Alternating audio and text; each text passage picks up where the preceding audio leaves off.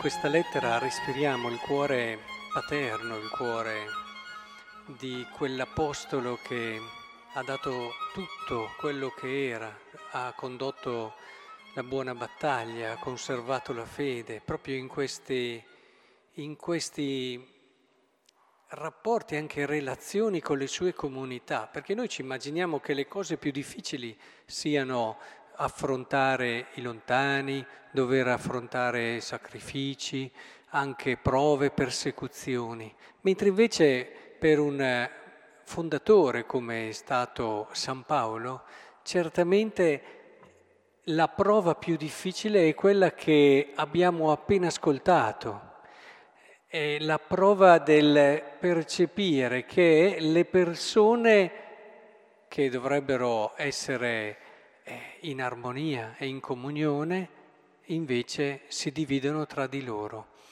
Del resto, come per un padre, la sofferenza più grande è la mancanza di armonia dei suoi figli, per un fondatore la preoccupazione più vera è sempre quella che eh, i discepoli vadano d'accordo. Lo abbiamo visto per Gesù, che nel momento culminante del suo ministero, nella preghiera più alta, ha rivolto al Padre questa intenzione che siano una cosa sola, come io e te, Padre, siamo una cosa sola, quasi ad aprirci il suo cuore e a farci comprendere il desiderio più grande, più vero di Cristo.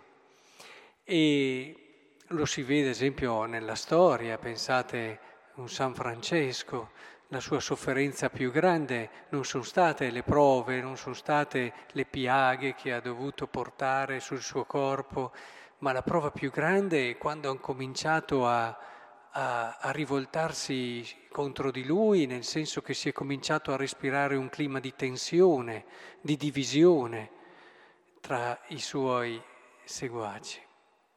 Anche qui Paolo dice una cosa che è in questa linea, ma soprattutto ci fa capire quanto questa dimensione sia importante. È già per voi una sconfitta avere liti tra di voi. Perché non subire piuttosto ingiustizie? Perché non lasciarvi piuttosto privare di ciò che vi appartiene? Siete voi invece che commettete ingiustizie, rubate, questo con i fratelli, non sapete. Avete colto. Cioè è talmente importante l'armonia, la comunione tra di voi, tra i credenti, che vale anche la pena sopportare delle ingiustizie che siamo così belli. Sì, però, eh, me ne immagino tante scene, quante volte ahimè ho assistito, cristiani della stessa comunità. Eh, però quella persona lì, eh, magari aveva mille ragioni di questo mondo, però l'alimentare la tensione, alimentare la divisione, questo è ciò che fa soffrire di più il Signore, è ciò che rende più come dire, crea una antitestimonianza davanti. Quante volte sono magari rivolto a persone che eh, non venivano in chiesa e una delle prime cose che mi indicavano della loro fatica nel credere era i litigi tra i credenti litigi, il non andare d'accordo, il non fare... Magari si impegnavano tantissimo in questo, in quell'altra opera. Poi sapete come siamo bravi noi a vedere solamente i settori dove ci impegniamo noi e sembra che ci sia solo quello.